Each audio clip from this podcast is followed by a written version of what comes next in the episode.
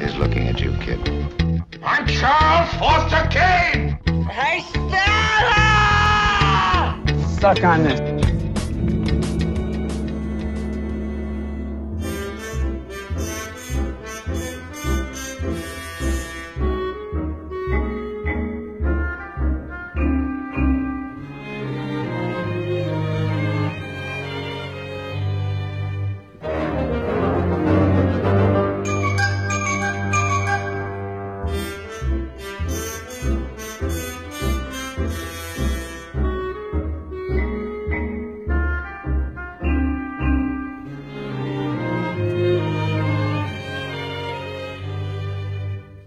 What is going on, everybody? This is Wrong Reels podcast for hardcore cinephiles where we tackle everything from Jean Luc Godard to Jean Luc Picard. And today we're winding the clock back to the days of the silent era of film, studying the great Louise Brooks. And for this job, we've got the great Amanda Krafcik, aka Simp for the Devil, returning for the third time on Wrong Reel. Or I, I think it is the third time. Yeah, thank you for having me again, James. well, I'm I'm thrilled to have you back. You came for the first two times for our pre-code Hollywood episodes, which were an absolute Yeah. blast. And this whole the late 20s, early 30s period is such a special period in film history, and I so rarely get a chance to explore this on Wrong Reels. So I'm just thrilled and delighted every time you want to geek out about these films with me. Oh, as do I. Thank you so much. Well, catch us up. What has been happening? Um, there's a little secret chat that I've created with you on uh, on Twitter with uh, Martin Kessler and what's Nick's last name? Remind me, I can't remember. Oh gosh, um, I feel bad. I'm sorry, Nick. um, All right, so Nick, I apologize, but your name's just Nick on Twitter. It is that end that end down at that end down. But Yeah. uh, if you want me to give you full credit, in any case, we've had this little secret conversation going on about Sekiro: Shadows Die Twice from FromSoft. And before we get into the the weeds of silent film, we got to talk about this game a little bit. I think this actually might be the first time I've had a chance to talk about it with anybody in a public forum. So for people out there who don't know what the hell it is I'm talking about, what is Sekiro: Shadows Die Twice? Uh, it's the newest game from uh, the developers of all the the Souls games, the Dark Souls, uh, Demon's Souls, the, their first one, um, also uh, Bloodborne, um, and it's Sekiro. And it, what's different about it is that there's no real RPG elements. You're kind of stuck with a lot of the the abilities that you're initially set with in the game, and then you can upgrade as you go along. But it's a little different. And also, what makes it different is it's uh, feudal Japan. Um, you play as a shinobi and there's a stealth element to it, very unlike their their previous games, uh, which makes it interesting. And then you also have this really cool prosthetic arm uh, that allows you to kind of move around and maneuver and get away from boss battles, which is somewhat easier in some regards to Dark Souls, where you can escape if needed. Um, so it's it's a very difficult game that really rewards you uh, the more you play it and the more you're willing to continue on and forge ahead, um, which is something I love about these games is that that challenge that they have where it feels like it's borderline impossible, but the, the longer you stick with it, uh, the better you get and the more you can move along in the game. Um, and it's they're a little linear, but they do allow you to to explore different areas and approach things in different ways if, if you would like. This is the first one that I've played by FromSoft that I feel like there are legitimate skill walls you hit. Because with like the Dark Souls Yeah. games, what you can always do if you hit a boss you can't beat, you can go off and grind for a while and Mm-hmm. raise your strength or raise your stamina or whatever, and give yourself a little edge. But with this game, you only get more powerful by killing bosses and assembling like these prayer beads and unlocking these memories. So you're pretty much screwed. So you can't level up your character. you have to level up as a player. And like when I first beat Genichiro, because I was away from the game for a couple weeks because of work stuff, but when I came back to it, I, I hit a little bit of a wall with him. And I think it took me about maybe Mm-hmm. 10 or 12 times to beat him. And I was like, am I ever going to beat this guy? Like, what the hell? And then I went online and I saw that some people were like wiping out him like 50, 100 times. I was like, all right, clearly some other people are suffering with Genichiro as well. But when you, Yeah. when you finally do down that boss, you're like, I have become better at the game, and everything else will be a little bit easier moving forward. And it's just it's such an incredible feeling of accomplishment. Yeah, you even feel that way with the mini bosses, honestly. I've actually struggled more with some of the mini bosses than I have the actual bosses. Like, um, gosh, what's his name? Jugoku, the drunkard, for example. I think I was stuck on him a little longer than I was um, Lady Butterfly, to be honest. Yeah, Um, Lady that- Butterfly beat me, I think, like five or six times, and then I asked y'all for some some advice, and then uh, I was able Yeah. to finally because Nick came up with the solution for how to totally cheese the first phase, and it worked. gosh. She she never touched me in the first phase because they're just doing that one move on a loop. And so this game does have glitches and exploits that if you choose to take advantage of them, they are there if you do enough homework. I mean, there's some bosses where you're just gonna have to get good, as they say, with like because right now I'm right at the point where I have the option of either the guardian ape, uh, the first two headless or this girl with uh, these like really fast knives. And so, I, I, I, but I like having options, not being like trapped on like on like one particular spot.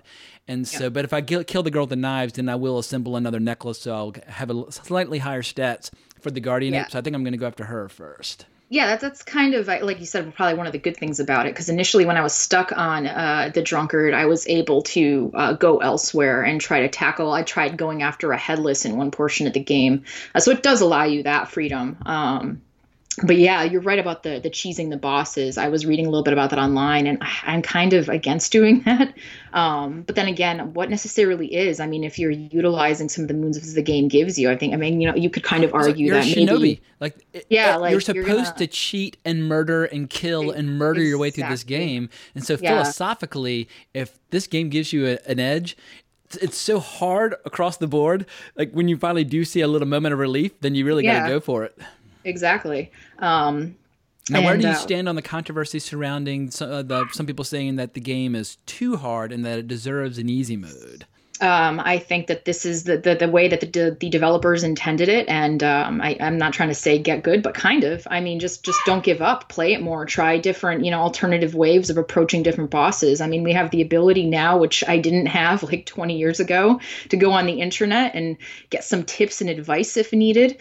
Um, so I mean, just use that to your advantage. I mean, I think if it's too hard for you, like I said, you just don't give up or move on to a different game. There's nothing wrong with that. Well, also then notice the game gives you little rooms where you can practice certain things. Like when I was first Yeah. struggling on Genichiro, I found this area in the um, in the Ashina Castle where in two areas right side by side, there was one guy with a spear who would either do um, like thrust attacks or he would swing it horizontally, and then right around the corner was basically like a samurai, but who's like a little bit tough. He wasn't he doesn't wear a helmet, but he has a lot of the similar samurai moves where you need to jump into the air and stomp on his head. And I was like, Yeah. oh, well, if I just practice on these two guys over and over and over again, I will see the majority of the moves that Genichiro has minus the bow attacks.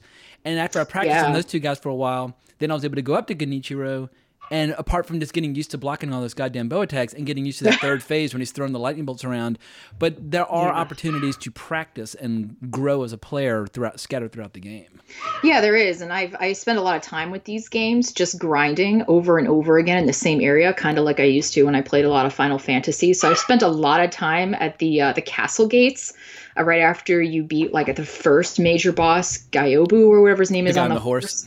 Yeah, um, and there's that that gate area where they there's like three rats that if you kill, you can go get another skill tree to open up for you without me spoiling how you do that. So I kind of just have been in that vicinity over and over and over again, um, which which is tedious, but it allows you to be able to unlock more skills in the game. And there's quite a few really difficult enemies there. So yeah, there's there's ways around kind of learning how to to better maneuver yourself as as a shinobi and, and how to have a hands up on the game and i think a lot of people too are making the mistake of, of realizing that you don't play this like a souls game it's a lot about timing Playing it like a Souls game is the worst thing you could possibly do. Yeah. I, I was like screaming in rage the first like day I had the game because all the skills I learned in Dark Souls are worthless. Yeah, Dark totally Souls is all about countering and rolling Yes. and blocking and taking your time and studying. Where here, if you take your time, they just heal up. They get their posture back. You got to stay on the boss in their face, and it becomes like you're like tap dancing with an opponent, and it's you know it's deflect, deflect, deflect, attack, def- deflect, I mean, and, and it becomes like music to your ears going back and forth. And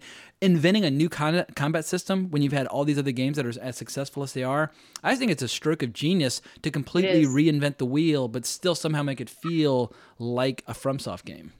Yeah, exactly.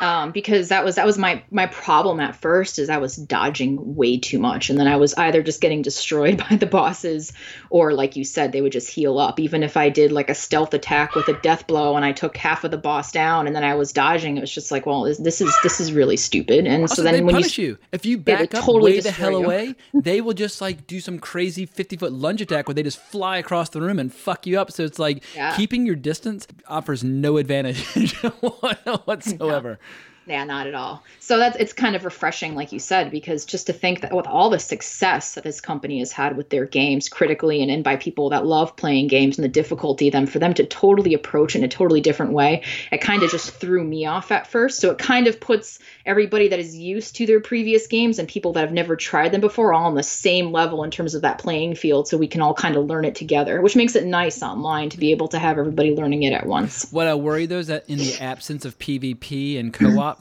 that the uh, shelf life of the game might be shortened in, Yeah. in, in the absence of some DLC. I think the game is so challenging and so fascinating, and it's such a beautiful, wonderful, especially if you play it in Japanese, which I- Yes. I, I strongly recommend. But part of what keeps the other games going as long as they go is that they there's a, a thriving PvP scene, and Mm-hmm. so it's like how many times can you clear the game before it starts to get tiresome? But I, I do think some DLC will help keep it alive, but. I don't sure, know, yeah. like Dark Souls 3 had a pretty long shelf life because the PvP community was thriving. But my theory on the difficulty is that if FromSoft were to cave to the demands of people screaming for easy modes, they would actually probably cut their audience in half. The Yes. challenge and the bragging rights of doing well in these games is part of the appeal, I think, for a lot of the players. And for me, it's the closest I come to the thrill I experience playing World of Warcraft when my guild would take down a boss. And there were sometimes bosses that would take us a hundred tries before we would get them down, and we would scream and go berserk and high five and just go insane. Right. Getting a tough a tough boss down and Sekiro gives me a similar emotion, and so that's why I really love this environment. Yeah, the games give me a similar vibe to when I obsessively tried to complete different really difficult NES games at a friend's house growing up. Like we we mastered Mega Man 2 together and That's a that game great is that game is not easy and uh, I played it in real time in seventh grade when it came out. Oh wow, it's Yeah. wonderful. Um, so you know, playing it just reminds me of when games were were not forgiving, and you know, you die, you start all over from the beginning, and, and you know, obviously in the NES days. So it just kind of offers me that difficulty because as much as I like a lot of the the modern games that are out, they don't punish you for for learning how to play at all. You have infinite lives, or you start right back where you die. So there's no real In your opinion, what is the all-time Challenge. toughest meat grinder on the NES? Because the NES, granted, I got my I got the NES when I was in fifth grade, so I just sucked. So a lot of games became meat mm-hmm. grinders, even if they weren't that difficult. But like the Yeah. first Castlevania for me was a classic meat grinder where I never cleared it in fifth grade. It just I, I would I hit the brick wall in the second last boss, and I just couldn't get. And Yeah. there was no internet to teach you how No. to you know exploit bosses and that sort of thing. Um, honestly, probably the my, the Ninja Gaiden games, and Oh, God, especially yeah. the first one, and then um, I'm trying to think Ruthless. what else. That's actually Uh, a perfect Ghouls and. Ghosts, honestly. Ghoul- yeah. yeah, Ghosts and Goblins and Ghouls, Ghouls and Ghosts, those were ruthless. Yeah. But uh, Ninja Gaiden, it's I feel like that's in the same tradition as Sekiro Yeah. Shadows Die Twice. And anybody out there who likes you know Tatsuya Nakadai films or Toshiro Mifune films, and if you've ever played a game, I cannot recommend this game highly enough. Granted, it there is a skill check and there is a gut check to progress. But in terms of the atmosphere and the environment and Mm-hmm. just the way the characters talk, it is such an otherworldly cool experience. And I just I, I can't remember the last time I had this much fun playing a new game immediately upon release. Exactly. Uh, like I said, it feels like these games feel like um, I'm experiencing those those older games I played as a kid, kind of all over again, but with the the new technology and new different engines they have now. I mean, that that's why they interest me. It gives me a challenge that I mean, as much as I'm looking forward to talk about newer games, I really enjoy the Borderlands games, uh, and I'm Fuck yeah. not. First one I played for like a month straight and didn't come up for air. Like no bath. They're no, no, wonderful. no bathroom yeah. breaks. like no social just- life.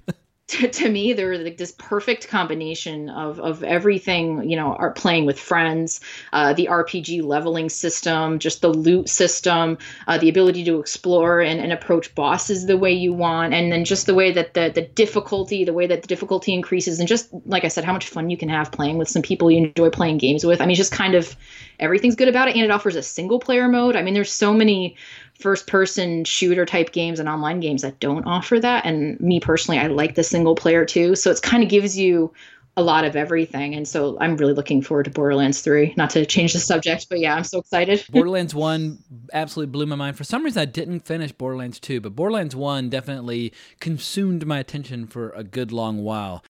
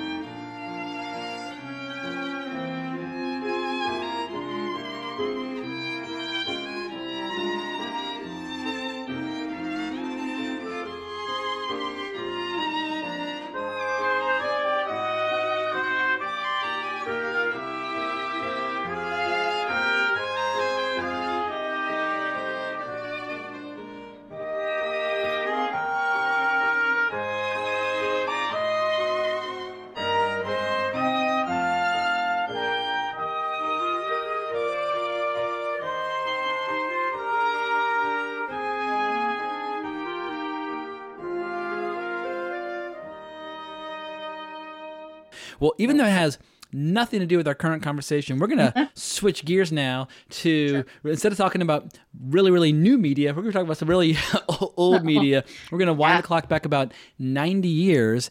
And this is a, a Louise Brooks episode, but it also incorporates directors like William Wellman and G.W. Pabst. And we've never talked about Pabst on this podcast, but we have talked about William Wellman a little bit. But set the stage for us, if you will. Where was Louise Brooks in her career at the beginning of this story that we're going to tell because my I guess my earliest knowledge of her is in the Howard Hawks film, A, Girl in Every Port, and I've seen the clips that she's in, but it seems like that was what drew her to Pabst's attention. Attention, but what was where was her star? What was her like her relative star power prior to these three films that we're going to be discussing today?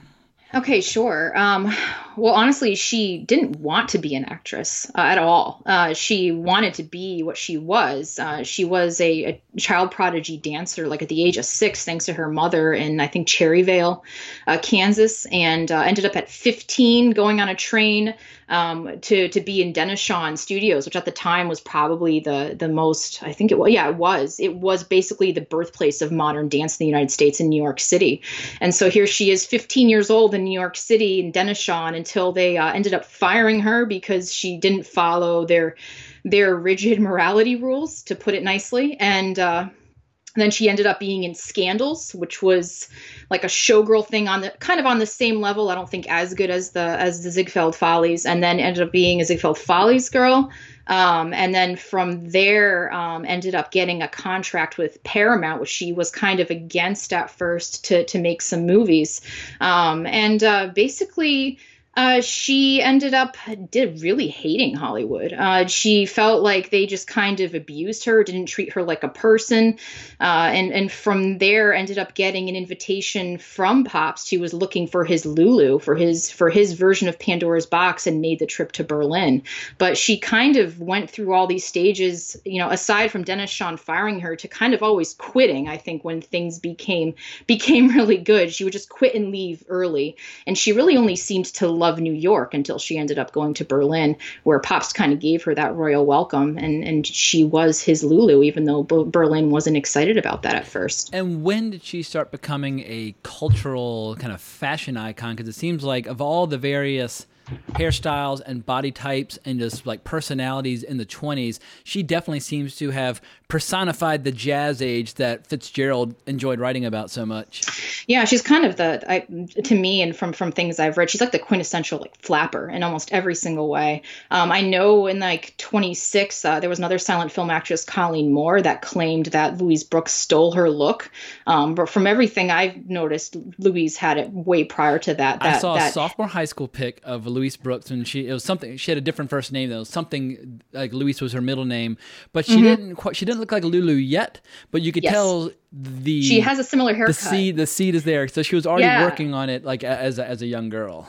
Yeah, and if you look at like all these pictures of women, uh, various types of, I guess, celebrity, Hollywood, whatever, what have you, they their hairstyles were very different from hers. So she really, really stood out on that yeah, like front. Clara Bow style. looks nothing like her, and like yeah, yeah Garbo doesn't, Dietrich yeah. doesn't. Yeah, so she had that look, and uh, and unfortunately, though, I think because she just wanted to up and leave, it seemed when things got good, maybe she was afraid she was going to get comfortable. Um, I think she maybe herself, in my opinion, maybe was afraid of being rejected. Somewhat. Uh, she was she was short lived in Hollywood, and then I think that that cult though. I mean, she she kind of was considered a quintessential Manhattan, uh, like socialite New Yorker um, prior to leaving and going to Berlin. Like she loved the the nightclub scene. Like so much so that didn't like Pabst have to like make her uh, agree to stop partying so much? Yeah because she was arriving on set like completely hungover and i think he Pabst was also in love with her and the fact that she justifiably so. really didn't explore that with him i think also made him jealous. I mean she's going out with other men. She's you know out late at night with them not him. I mean so there's there's layers so she's that. just racked with envy and desire. Oh yeah exactly. And then she ended up having a, a one night stand with him one night so i think that just honestly made it worse. Yeah so, i guess For some guys, they could probably get it out of their system and say, "Oh, she's just a woman like any other, and I can stop like placing her on a pedestal." But sometimes they will become obsessed with you, and then you're totally screwed. Yeah. I, I think from everything I've seen these movies and, and just like the excerpts I've read on her and and, her, and Pabst, he was definitely in love and obsessed with her, which which I understand. I mean, if you look at all the women at the time, she was just entirely different and and independent, and really didn't care what anybody thought or felt of her, which I think is also why her her Hollywood career was so short lived. I mean, she angered Paramount so much that they spread a lie around when the sound era was starting that she refused That to like her- re-record her dialogue or something yeah, like that. and that her voice was terrible, which is far from the truth. If you listen to her voice later on, it's not at Clara all. Bow, it was for real. Like she apparently like exploded a bunch of speakers the first time she spoke into a microphone. She had like some horrible, horrible Yeah. accent. But yeah, a lot of actors and actresses did not make did not make the transition. But it seems like she was definitely quite a baller when it came to her social life. I mean, she was hanging out with like William Randolph Hearst and Charlie Chaplin. Like she definitely was plugged in with the elite of the elite when it came to power in California when she was out there. Yeah, she had a, a two month affair with Charlie Chaplin when he came to New York in 1925 for his Gold Rush premiere. Um, you know, as far as William Randolph Hearst, he was, uh, I guess you could say, I don't know if you say dating or having an affair because his wife refused to divorce him and they were like separated. And I think he was with uh, Marion Davies at the time Yeah, for quite a while. Well, one of Louise Brooks' buddies. Exactly. So she was going to uh, what they called the ranch uh, out in, in California, which San was this Simeon. I visited it. It's killer. Yeah, it's like basically to Xanadu from Citizen Kane. incredible. Yeah, exactly. Um, and she was spent a lot of her free time there, and sometimes with her her first husband there. One of the coolest things I've ever seen as the tennis courts at San Simeon, where you have the the white lines dictating like where the court is. There are these little glass tiles periodically, which Mm-hmm. probably would screw up the uh, the bounce of the ball if the ball were to hit those glass tiles. But what you could do, you could look through those glass tiles, and you would look down about fifty or sixty feet to an underground pool that was below Oh, the wow. tennis courts, so you could see all the action going on down below. Like that's something I'd never seen before, didn't even know existed, but I was I was very impressed. There's insane. There's that's there's this story um, about how William Randolph Hearst just didn't care because, because he was just so rich. Money, I guess, just didn't matter to him. But like, I, there's some story about him sitting at the poolside where he felt that some tree was in his way. So this is like mid late twenties. Have it taken away immediately. yeah, ten thousand dollars to move it. I mean, just just move it. You know, I, so clearly money was was no no issue. Um, He was a powerful man. yeah. Uh, so she did spend some time there, uh, and uh, her first husband, Eddie Sutherland, occasionally, but that marriage ended pretty quickly because they essentially got married, and then he went back to Hollywood, and she hated Hollywood, and she went back to New York. Gotcha. Well, let's talk a little bit about our Hollywood career before we get into the German period.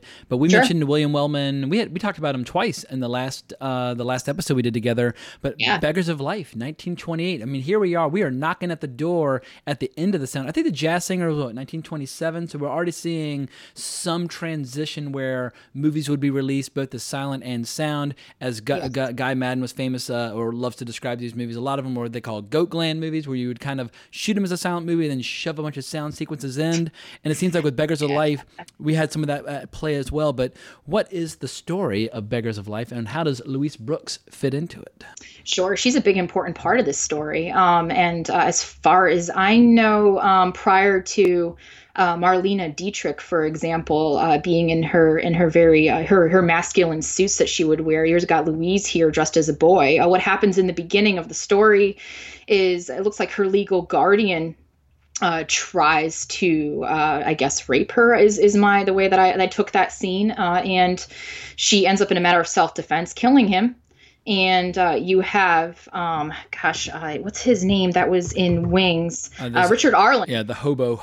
Yeah, the hobo comes in and essentially sees the murder and is willing to to kind of rescue her from any sort of legal involvement. And off they go. They escape, um, and they end up. Most of the story takes place on a train with a bunch of hobos. One of which the hobo king is is Wallace Beery, which is wonderful, um, and he's excellent in it. And uh, so they kind of Oklahoma Red or something like that, or yeah, yeah. And uh, just what I thought was interesting too is apparently like uh, in, in takes uh, when they were on the train together, Wallace Beery to kind of, I guess, make the scene a little more personal. He uh, was drawing pictures in like fake graffiti with chalk kind of behind them. Um, so there's a little details you can see when you watch the film. But I, I, just love how she's got this this. She's still very much beautiful, very feminine, but she's dressed like a boy to escape. Uh, and then further on in the scene, it's kind of learned that she that there's that she escaped and uh, she's dressed as a boy. So there's this this really kind of somewhat ridiculous, I feel, uh, dress that she ends up wearing at some point. And it's the most ridiculous outfit that a, a, woman has ever worn on the screen yeah, in human history. She goes from, I mean, because uh, for a lot of girls, when they dress as a boy, it like accentuates their feminine attributes. It makes them like sure. way hotter than they would be under normal circumstances. And at one point, when they finally do doll her up, she looks like almost like like a baby. Like yeah, yeah. She's got a bonnet and the whole thing. And yeah. I read, yeah, uh, I have to might have to check on this, but I'm pretty sure Edith Head designed that that costume that she was wearing. That was ridiculous. It is such an eyesore. Yeah. yeah, that's the I think the my one knock against this movie. It's absolutely yes. delightful to watch, and it's got some killer like train stunts train and stuff like that. But that, yeah. Yeah, I mean William Wellman. Is, I mean, this is the guy who did Public Enemy. This is the guy who did uh, a ton of cool flicks, and he's just mm-hmm. as rough and tough as they come. But I like how he really got. We talked about it before about how during the uh, early sound days, a lot of times your camera would be locked in a box. But this movie's got the camera definitely moving fast as hell. Yeah, yeah. And I really, I think my favorite scenes were just the kind of the camp life at night where everybody's kind of pitching in and trying to find some booze or trying to find some food. And I like seeing like Wallace Beery how he was kind of a son of a bitch in this movie. He's like when I like when I join a gang, it becomes my gang, and if there's a girl yes. around, she becomes my girl. He's definitely one of these kind of you know just gorillas who thinks like if there's something to be consumed or owned within reach, it belongs to him. And he's a big, strong, terrifying looking dude, and obviously he becomes quite a, an adversary for Louise Brooks. Yeah, absolutely. And you mentioned too, um, as we've discussed before, that the camera moves with Wellman. Uh, he had a lot of his actors, especially in this movie, do their own stunts. So quite a few scenes are, in fact, Louise climbing around on the train. Uh, and she claimed at one point that um, something to, along the lines and degree of uh, the fact that he didn't really care about his actors or their well-being. So there's there's a little bit a lot of what you see happening in the film is is these people actually running all around the train as the train's going on high speed. And apparently the wreckage is there to this very day from when the, from yeah. the, the, the climactic final scene. Yeah, exactly. Um, and, and also uh, Richard Arlen, she mentioned was really jealous of her I think it's kind of important to mention because she kind of very quickly had this contract with Paramount, very quickly was making these movies. And, and he was trying to do that for years, or he was on the industry for years. And she had some instance with him where he was drunk with whiskey and like threatened her one night and insulted her and, and said that she couldn't act and that she wasn't pretty and her eyes were too close together. So it's there there was definitely a little bit of that. I feel like once I learned that and I re-explored the film that you can kind of feel a little bit of this this this vibe that they might have had between them, this this this jealousy that he may have had of her. I mean, I'm sorry to Arlen, but when you look at Louise Brooks, you can tell within five seconds why she would become a movie star. Like, I'm sorry, yeah. she's yeah. working with some cer- with certain physical advantages, and it's not just the fact that she's so physically beautiful, but she's so athletic and she moves so well that she just I'm I'm sorry he he's, he doesn't have a, a, a foot to stand on or any ground to stand on. But it is interesting bringing up the bit about her supposedly not being able to act because apparently that was a common complaint with a lot of viewers at the time. They were used to these very theatrical, pantomime heavy performances with a lot of like really exaggerated gestures and things like that. And she has a much more naturalistic approach, and she really trusted the camera to do a lot of work for her in particular with the GW Pabst films that have so many just astonishingly beautiful close-ups. So in a, in a lot of ways, I feel like she just kind of instinctively knew that with the camera up in her face as close as it was, she didn't need to go all in on these wildly theatrical gestures. Yeah, and she also was a, a, professional dancer, not a professional actress. She didn't go to any acting schools, and so she kind of mentioned. Um, I read her memoirs uh, that she released in 1982 um, it's Lulu in Hollywood, um, and uh, she mentioned in there that she kind of was just a lot of times just playing herself because she didn't know what to do. And so there's kind of, and, and some people claim, there's a few critics that claim that maybe she in fact invented modern acting. Because if you watch her performances in her films like Beggars of Life, and then you watch other films of the era like Bringing Back Clara Bow. You watch It, the It Girl. The acting styles are very different. They're much more exaggerated, and Louise has always been somewhat subtle and I think somewhat just trying to figure out exactly what to do in any particular scene, which is I think why Pabst really complimented her and her acting style. Well, let's talk a little bit about the controversy surrounding how she parted ways with Paramount because Paramount effectively blacklisted her, but there was a lot of debate about whether or not they were going to raise her pay as promised, and they appeared to be reluctant to do so, and she was pissed, yes. which ultimately yes. led to her being interested in uh, working overseas, which ended and artistically obviously ended up working out very well for. Her, but it was it seemed like it was a complicated scenario where Pabst was kind of sort of pursuing Marlene Dietrich and was using his negotiations with Louise Brooks as a way of kind of you know, at least having uh, some sort of leverage or having an, another path to go. But well, shine, shine a light on this complicated because it seems like there's a lot of he said, she said, and we're talking about shit yeah. that happened 90 years ago. But yeah. what, what's your interpretation of what finally led to her going abroad to Europe? Well, you're right. Paramount was kind of hounding her, and, and honestly, they were just trying to. Every time she refused them, she just, they just offered her more money. Um, and it was in regards to uh, the Canary murder case that I think was 1929 with William Powell. I don't know if you've seen it. I've not. Uh, James, yeah, but they, it was a, it was essentially like a lot of films during that transition period from talkies to sound. Um, they the studio decided, well, you know what, the money's in the talkies, so now we need to convert this into a sound picture, and they wanted her to do you know the voice uh, of, of, for herself and, and kind of dub that into the different scenes. And she, and they wanted more of her involvement, and she essentially refused them. Every offer she kept they kept coming back with more money, kept refusing them. And uh, one of the reason uh, that that she didn't stay with Paramount was because she was obsessed with George Marshall at the time and she was having she was kind of romantically involved with him. And and then that's when uh, kind of gave her that ticket to just give up on Paramount um, and go off to to Berlin. Uh, but I kind of take it a little bit as as it's it's both sides that were the issue at hand here. It's it's Paramount kind of uh, not really i don't think valuing her as an actress which who did they really value? I mean it's kind of when you stop making money i no longer care. Um, and at the same time, uh, I think Louise being uncomfortable with ever staying in one place, she was constantly just just giving up and, and going elsewhere and trying something new. So I think it's kind of a combination of the two. But then, like I mentioned earlier, Paramount, uh, you know, eventually just gave up on her and started spreading lies that her voice was was garbage and she couldn't make that transition, which ultimately I think destroyed her career entirely. Yeah, I mean, she basically, what, by 1938, retired from movie making altogether. Mm-hmm her last movie was um, with a very young John Wayne. Um, and uh, it was just a B western. And if you watch it, I mean, the movie, I think it's Overland Stage Raiders is what's what it's called. You watch it, it's just your standard. They were pumping those those B movie westerns out like crazy at the time. Yeah, and before Stagecoach, she, he cranked out a lot of forgettable, kind of yeah, interchangeable flicks uh, she, she said when she worked opposite him in the picture that uh, she felt like that she was working alongside like a god of Greek mythology. She just couldn't get over his stature and his voice. Well, it sounds like um, she enjoyed the company of yeah, men and exactly. wasn't afraid to spend the time in the company of men who were tall and strong and like to have a good time.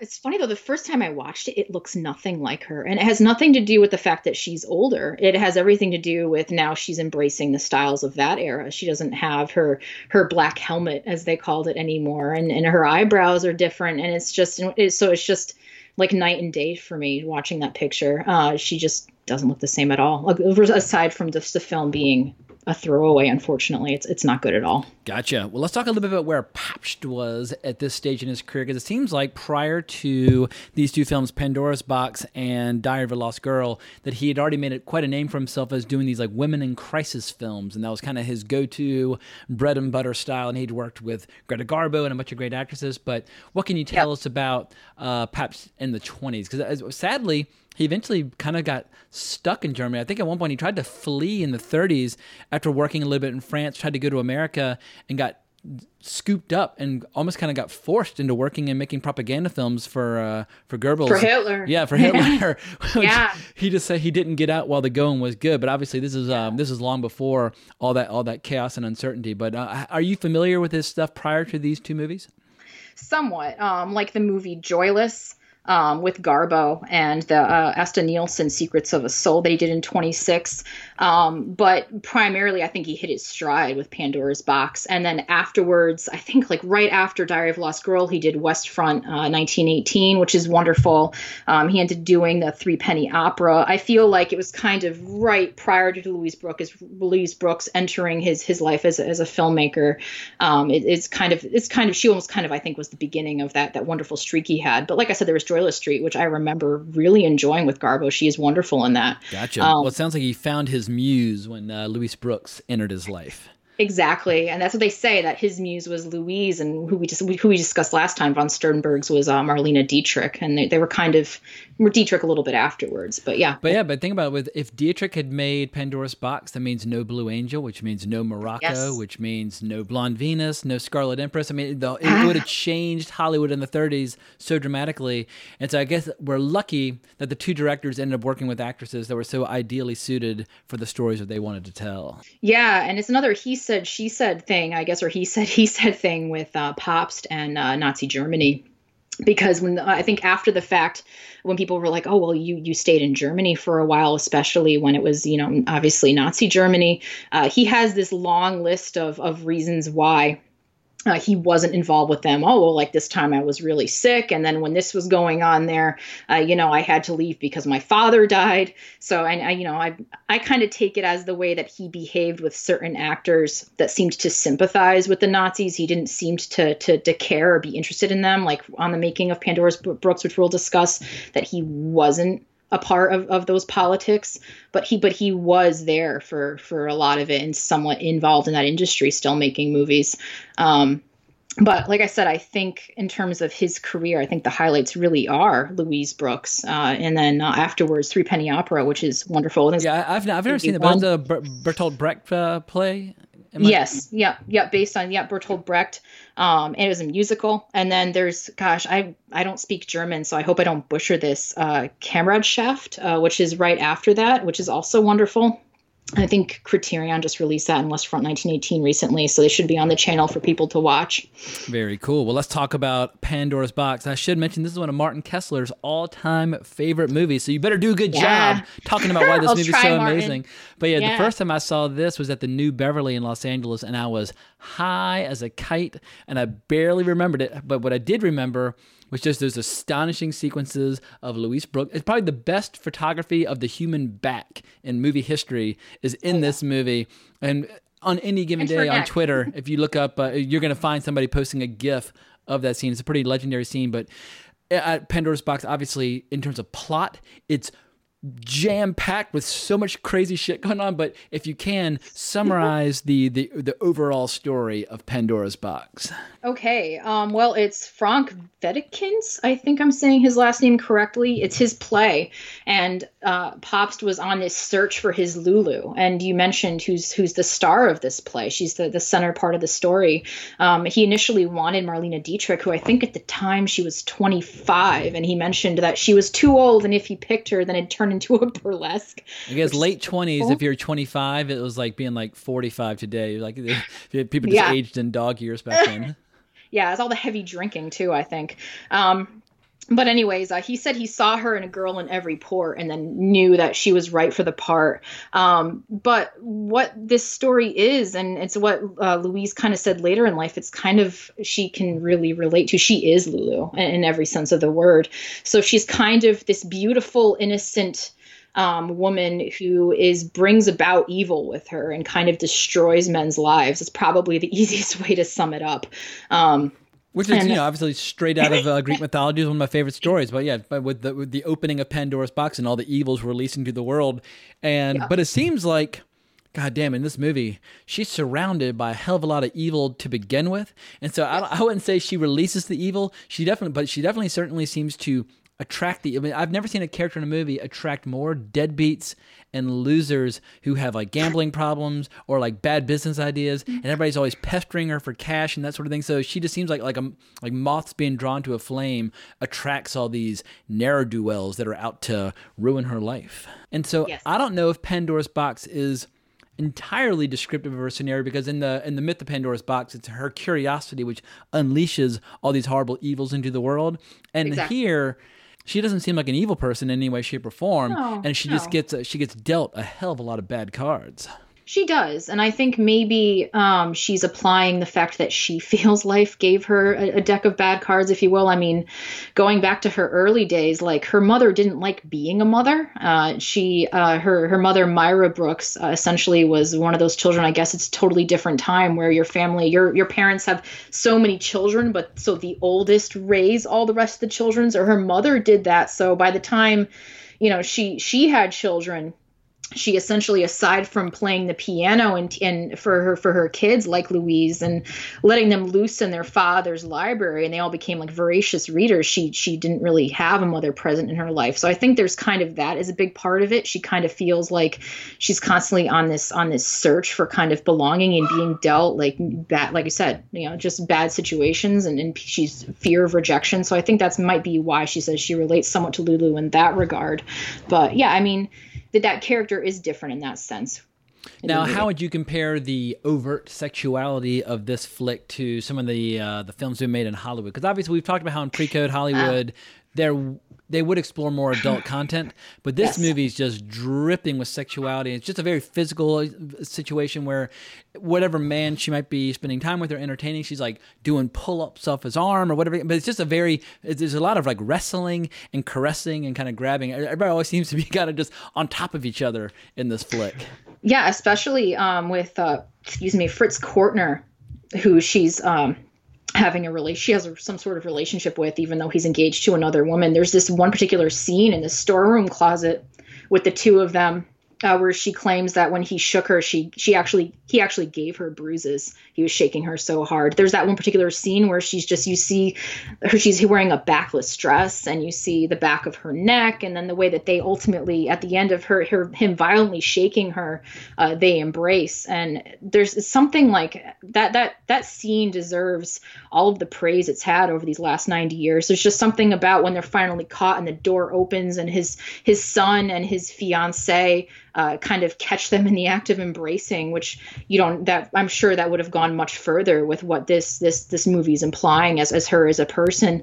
Um, just this look that she gives the two of them, uh, and, and then the, the what she does afterwards. is- Prior to this, she was refusing to go on stage, and now I guess that she made an embarrassment, and and Fritz's engagement's over. She's all happy, and the way she just kind of leaps out Yeah, of the she doesn't want to go on stage in front of the lover of this fella, and then Right. but then this guy ends up marrying her.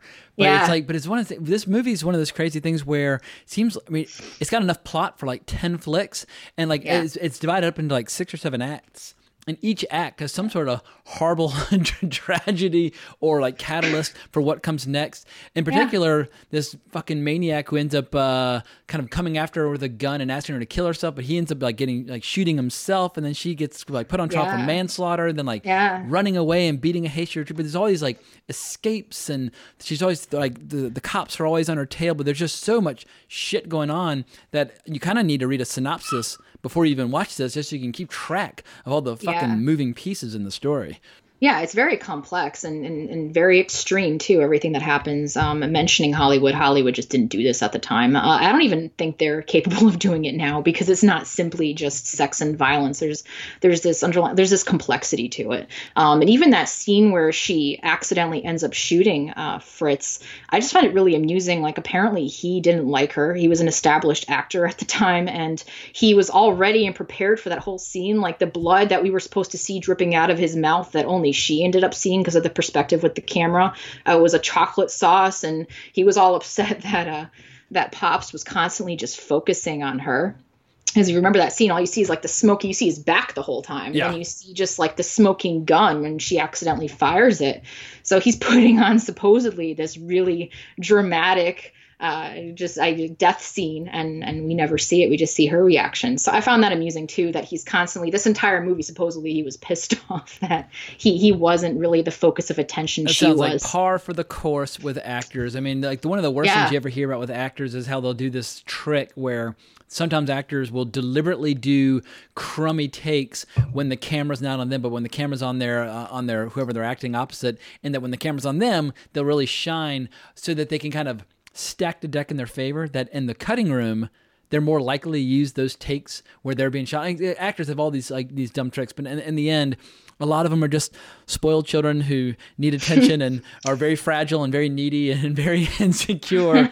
And Yeah. so, but it seems like what I love, what's so refreshing about Louise Brooks is that she just seems to have had this just this natural confidence that she just exuded, and it absolutely just shines through on the screen.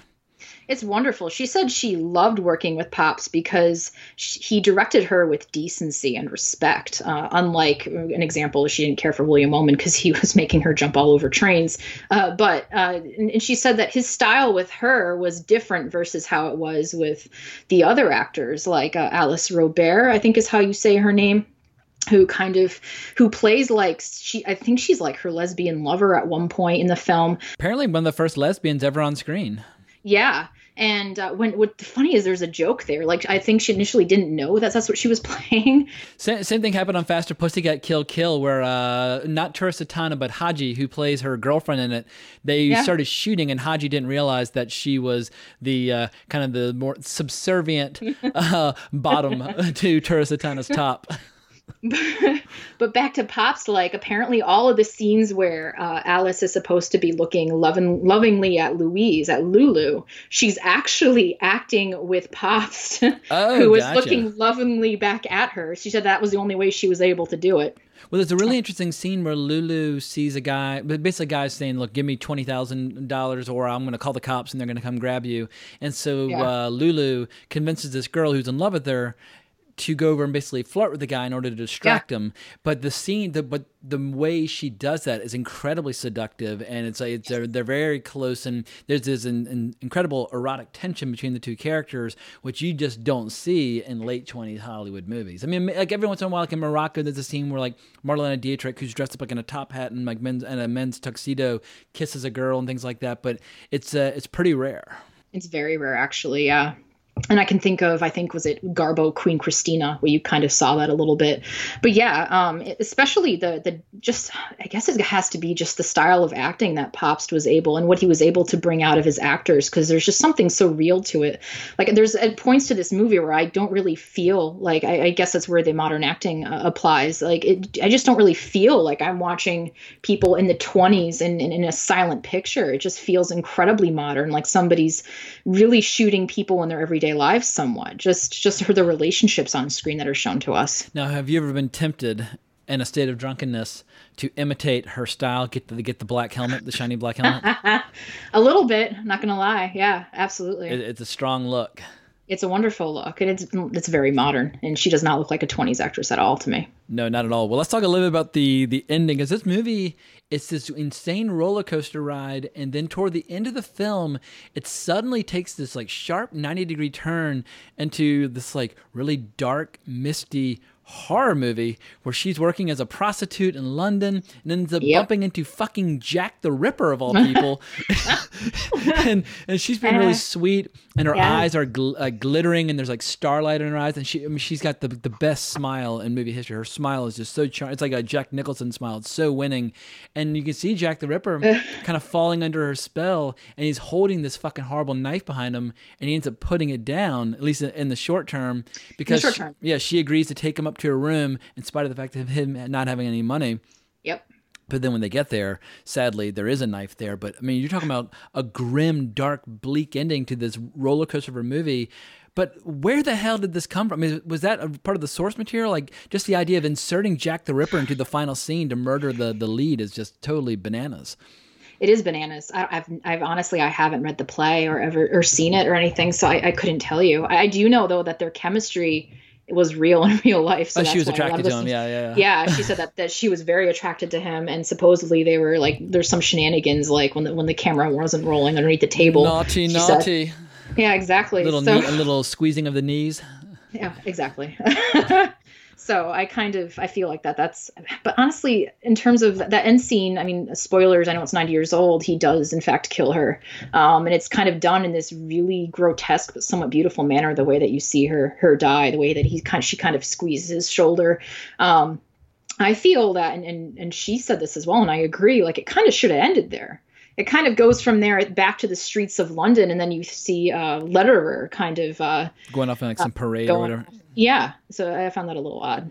Yeah, just for me, structurally, it was unusual to have Jack the Ripper enter the story without him being teased. Let, let me ask you, like, is his presence teased at any point early in the movie? Because I guess the earliest example I see used is this newspaper article saying like women and young girls should not be on the streets alone after yeah, night. Don't blah, be blah, out blah. at night, right? But if I if I'm if I'm doing a movie and I'm going to have my lead character killed by Jack the Ripper, at some point earlier in the movie, I would at least tease, do a deep tease that he is on the scene, so to speak. Right. I guess somebody reading a newspaper and zooming into the headline, something. And yeah, no, there's, there's, I've, I've seen this movie quite a few times now. Um, no, that he just really just comes up at the end when she's in London, working as a prostitute and living in that kind of destitute apartment. Well, for people out there who maybe are on the fence because it's a silent movie, make the case for why Pandora's Box is so special. Because I feel like for silent film historians, there's a, a list of movies like Passion of Joan of Arc and Sunrise and you know Nosferatu, like and these like these major major silent movies that really are kind of like the, the the spine of why this period is so fascinating. Why does Pandora's Box belong in the in the, in their like this hallowed company? Because for a lot of silent film buffs, this is uh, the, the the top of the heap when it comes to silent film art. Yeah, absolutely. Well, because there's the Criterion channel now, and it's readily readily available on there, so you don't have to spend a lot of money on the out of print Criterion disc. I think it's like over a hundred dollars now used on Amazon. Um, but aside and from don't that, watch it on YouTube because the quality is pure ass. Oh, I'm sure. um, but uh, I mean, if this helps, I mean, I know when people became interested again in in silent films, when finally a lot of them were getting their due, like when the, when the Louise Brooks cult kind of came about in the '60s, if, if I'm correct, um, they there were a few cinemas in, in Paris, one in particular that there was an event that Louise was invited to, and they were showing, and they had posters side by side of Maria Falconetti uh, in Passion of Joan of Arc, and then the uh, the poster right next to it was Louise and Pandora's Box. Europe is kind of when Pandora's Box was initially released, um, people in the United States didn't see it, and it was heavily edited in some countries to kind of a disgusting degree, where they just kind of ripped it apart. And but uh, Germany and Paris were in love with her. And they felt that they were some of the greatest movies ever, even though initially a lot of the critics felt that Pandora's Box was she's not acting because they weren't used to that type of, of style of acting at the time. They expected, I guess, things a lot more exaggerated.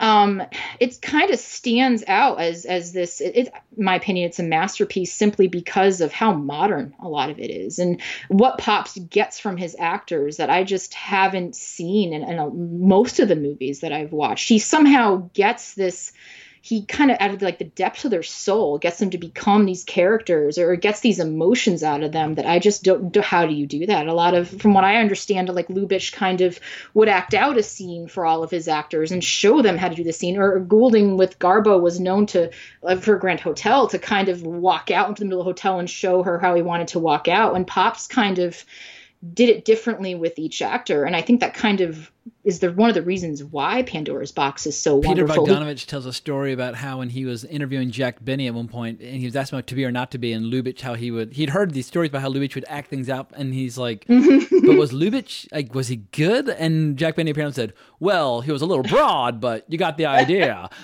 Yeah yeah, yeah, so, so you gotta, you gotta know was, what you want Exactly. So I, I, think it might have been that style, and also the fact that it, it's not Hollywood and it doesn't have all of these ridiculous censorship kind of constraints involved with it. It was kind of allowing them to, we've said this with pre code, kind of show people as they really are and not be afraid to focus on you know they're they're uh, they're they're they're basically what makes them different in their choices in society. So there's so many different layers to I think why this movie is absolutely wonderful. Well, luckily uh, it wasn't a one-off. They decided to grace us with another movie, Diary of a Lost Girl, also in 1929. Yeah. So we got a, we got a two for the price of one with the with this director actress combo.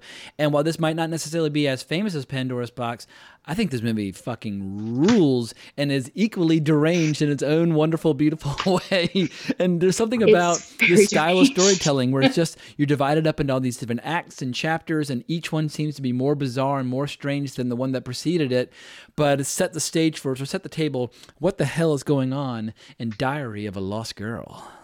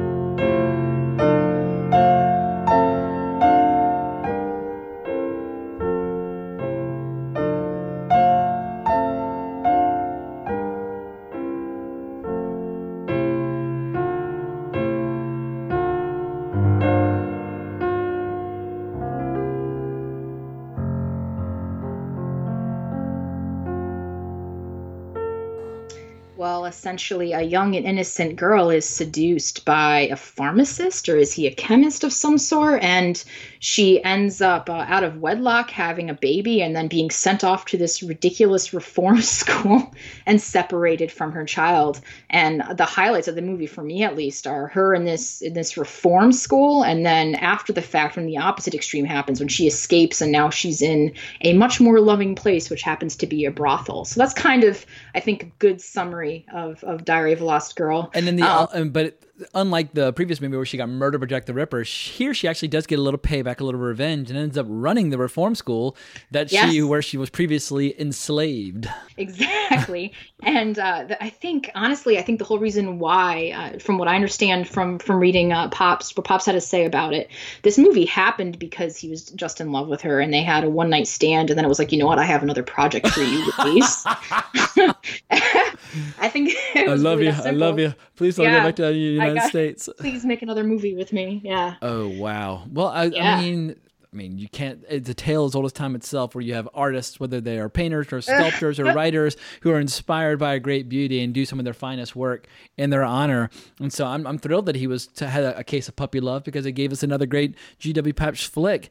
And yeah. yeah, I really enjoyed this. But those scenes in the reform school where you have the girl running the place like almost like maniacally kind of like beating this drum and like everybody's like eating in unison. It reminded me a little bit of like the scenes from like the king vidor film like the crowd where you have like everybody working in this giant office environment where yeah. you just have like people or like or some of the scenes in Metropolis when they're all working on the strange dials and machines yeah. where you or have for me Ben Hur yeah but like the uh, like the yeah. automation of like of human beings and just obviously Lulu does. I'm not. I'm calling her Lulu. Louise Brooks' character She's doesn't Lulu. fit in at all. But there, I love. There's a guy in there who looks like he could have been my great grandfather. This big, crazy, lurking bald dude. It's like a, a society of women and within, but you have this one just lurch who's kind of like lurch exactly leering and hanging out. But the hills have eyes. Yeah. Yeah. It, yeah. it also remind me a bit of like. Did you ever see uh, Switchblade Sisters, the Jack Hill flick?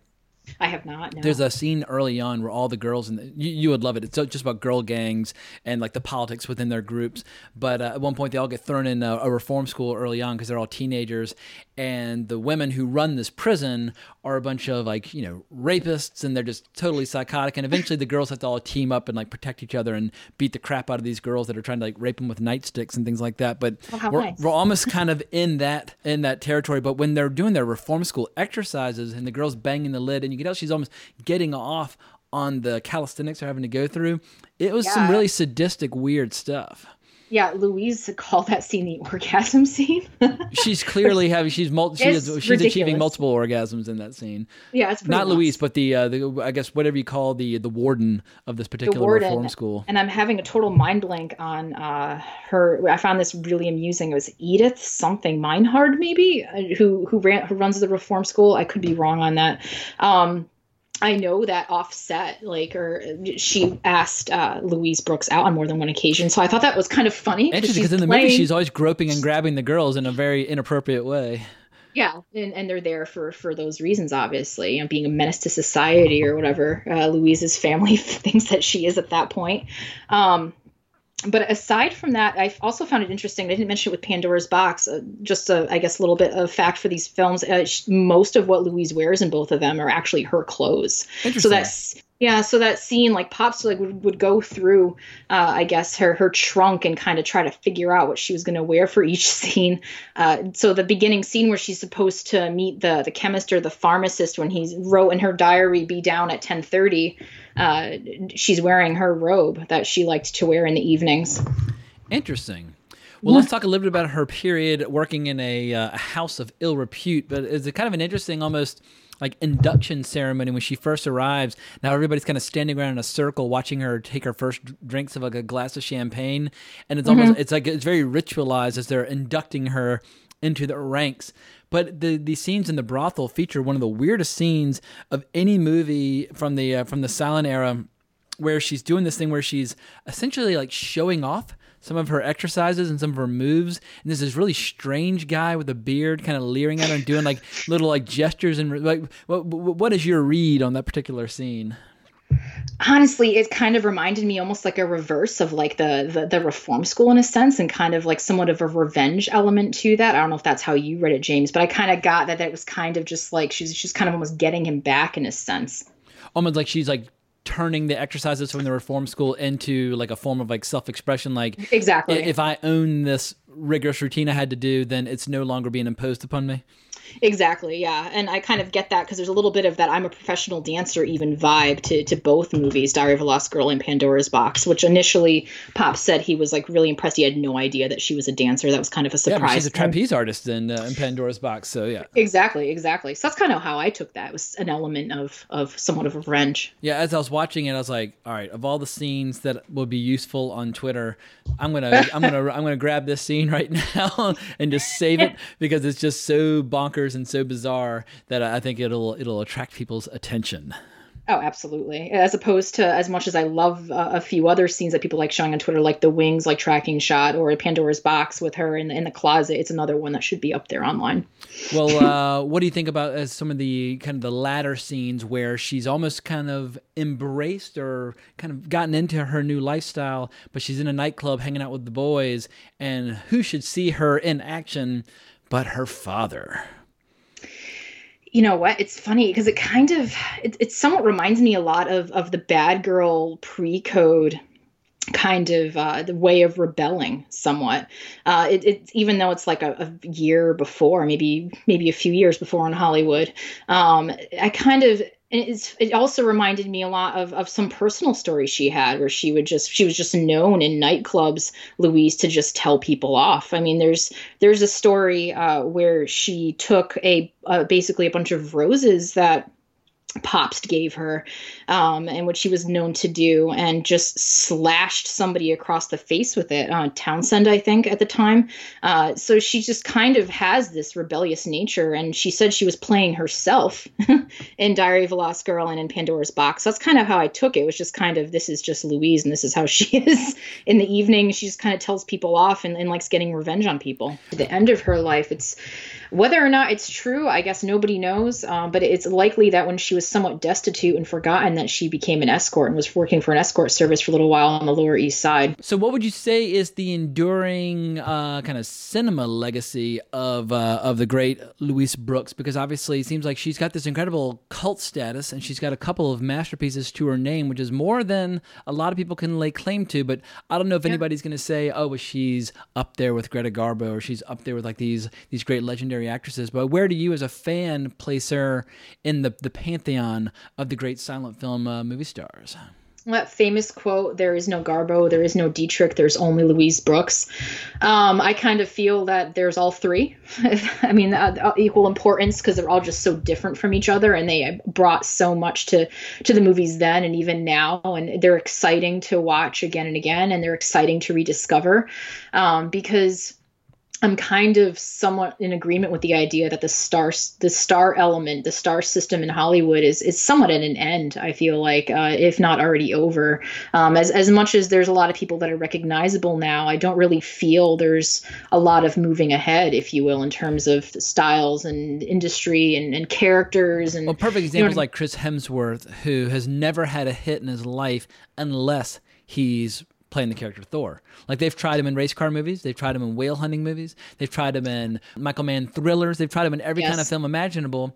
And none of them take off. But for whatever reason, when he puts on the armor and starts talking in that fake Shakespearean dialogue, people just fucking love him. And it's just like yeah. they can't get enough of him. Yeah. So yeah, the franchises are the stars these days. It's hard to think of any young stars who are in their 20s and 30s where irrespective of the vehicle, people should they take like Kristen Stewart. Obviously, during the Twilight movies, she was a massive celebrity. She was on the cover of all the magazines, and she works with a lot of great artists these days and a lot of great filmmakers. But these are small, micro budget art house films that have a small devoted audience, but they don't have this right. like, giant kind of cultural impact it's hard to think of who are the like Jennifer Lawrence. I feel like for a little while there, but was becoming a pretty big movie star. But then she took like a year off of acting to fix our broken democracy, as she said. So like if you if you if yeah. you if you do that, people stop people stop thinking about you as a movie star and that sort of thing. So yeah, this the star system as we knew it from like the teens through the '90s is pretty much at an end. But I remember in the '90s. Julia Roberts. People would go see the latest Julia Roberts movie, whether it was Notting Right. Hill or Pelican Brief or whatever. They didn't care what the story was; they just wanted to see Julia Roberts, and that Right. era seems to be over.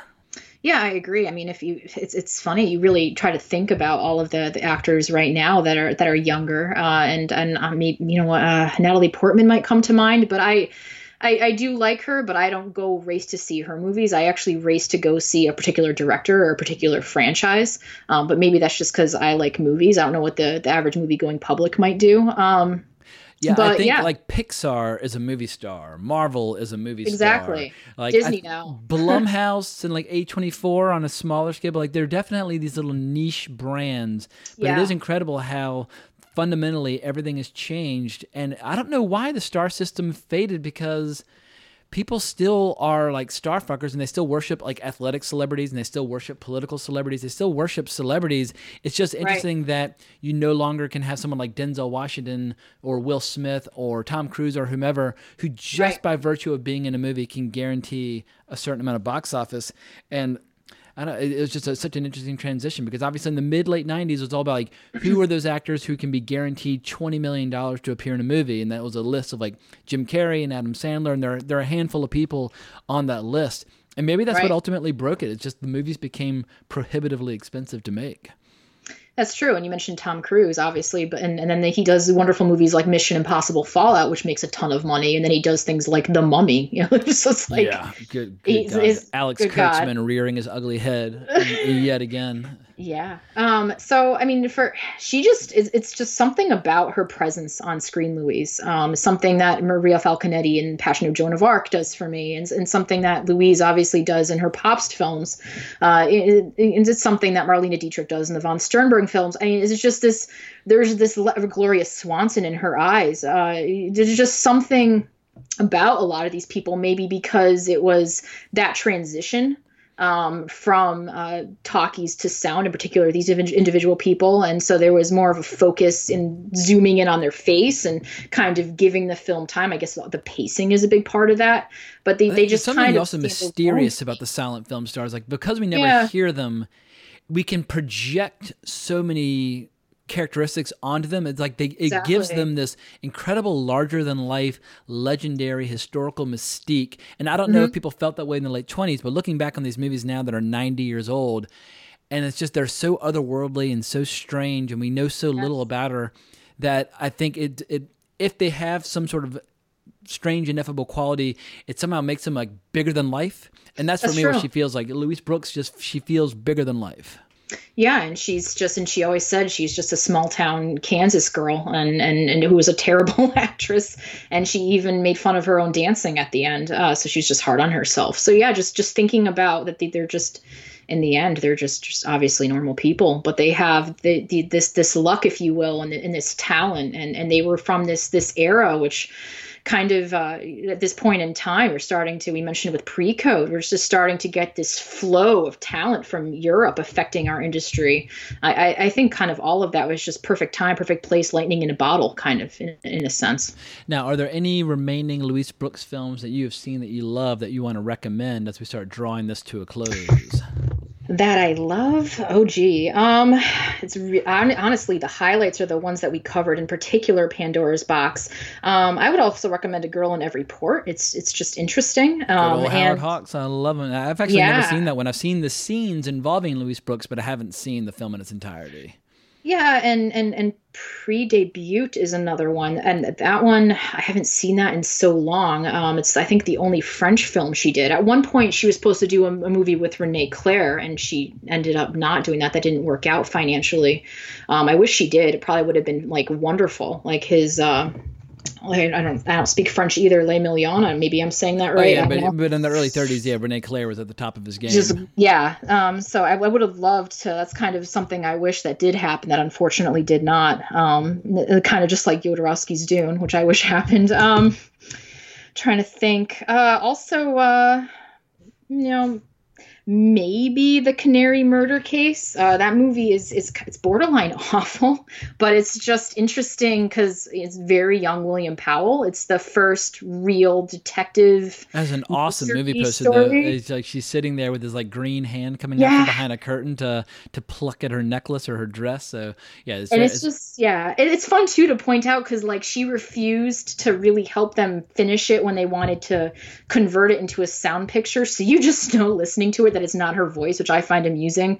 And then they just decide to in some particular scenes focus on a different actor because it's not her. Or every once in a while you'll notice that it's a double with her black helmet. You're like that's not really her. And it's kind of trying to fill in as her. So there's just interesting elements to it.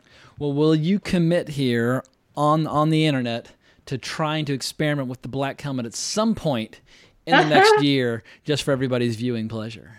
I, I will definitely consider it absolutely Excellent. well, anything else going on in the world of your movie consumption and or gaming that you want to bring us up to speed on as we draw this episode to a close? Obviously, as soon as we finish, I'm diving right back into the world of Sekiro Shadows Die Twice because I'm totally fucking obsessed. But uh, you got any, any- anything else on your to-do list?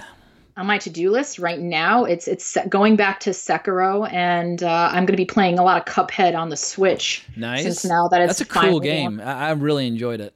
Yeah it is wonderful. I played it on the Xbox One but it finally made that transition. I think it's like a perfect handheld uh, way to play. It. might be easier might be more difficult who knows? Um, and uh, obviously uh, checking out Borderlands 3 I'm super excited for Now, what's that. the release date of Borderlands 3? it's sometime in August. Um, I can Because check. Fighting Cowboy, a YouTuber, a gamer uh, on YouTube that I follow, he recently has started um posting his uh, his Let's Play of Borderlands 3. But I've been using his walkthrough guide on uh, Sekiro Shadows Die Twice in order to make sure that I don't miss any gear or items, and just making sure that I get as many of those damn prayer beads as possible early on, because that obviously Yeah. gives you a, a massive advantage. But yeah, Fighting Cowboy, he's got like 550,000 subscribers. He's got a pretty robust um, uh, base, but he is playing Borderlands 3 right now and seems to be digging it. Um, I was wrong it says September 13 Oh, so gotcha. so plenty of time to Plenty of uh, to to finish all the content and Shadows Die Twice. Well, where can people find you online if they want to talk about Louise Brooks or video games or whatever the case might be? Sure. Um, I'm on Twitter at WMassLiberty. And can people follow any of your gaming exploits, or is it pretty much like just like your buddies that you give out that uh, like your your gamer tag to? Oh, I'm happy to give out my gamer tag. Um, it's uh, Symp for the Devil, uh, as in the Rolling Stones and Guns N' Roses song. Uh, the four is just the number four. Um, I would friend you on PlayStation Network or Xbox Live. I'm mostly on PlayStation. Um, and I think that gamer tag and my Switch handle are on my Twitter account if you're interested. Any plans on posting any of your gaming exploits on the internet at any point? Yeah, we, we discussed this, I think, a little last time. Um, I'm thinking of possibly doing um, a like retro or indie series because I'm a huge fan of. Um, You should do uh, a Mega Man 2 playthrough. Just a Mega Yeah, Man 2 guide to how to get to, Yeah. to, to, to finish that classic meat grinder. Speaking of cheesing bosses, there's a glitch that works in the recent emulation of the second one with the Yellow Devil, which is the final boss. It still works on the emulated version with Beautiful. pausing. Yeah. Um, so yeah, absolutely. Excellent. Well, Amanda, always a pleasure and a privilege talking with you on Wrong Reel, and thanks for pitching this topic. I thoroughly enjoyed revisiting her films. It had been forever since I, I mean, it probably been 20 years since I'd seen anything with Louise Brooks. So uh, I, I always like, uh, you know, upping my game on areas where I am uh, woefully ignorant, etc. But if you enjoyed this episode, please consider subscribing to our podcast, leaving us a rating review. If you want some video content, you can hunt me down on YouTube at Geekin' with James Hancock. We recently had a big live stream with uh, Bill Scurry and Adam Rakoff talking about James Cameron, specifically The Abyss. But what was cool is that like 10 to 20 people that from Twitter and Wrong Reel contributors all jumped into the chat and they're all hanging out and talking about movies and that sort of thing. So that was a ton of fun. So definitely check that out. Coming up in the near future, we got some whoppers. We're going to do a huge Mickey Rourke episode. We got a giant 1954 episode. We got a huge Steven Soderbergh episode. So these are ones that just require me watching dozens of, fucking flicks. So I got to get back to work on that. But hope you'll be back for all of the above. But you can find me on Twitter at colebrax and can't thank you enough for listening. So more importantly, as always, onwards and upwards. Ain't like it used to be, but uh, it'll do. You know how to whistle, don't you, Steve? You just put your lips together and blow.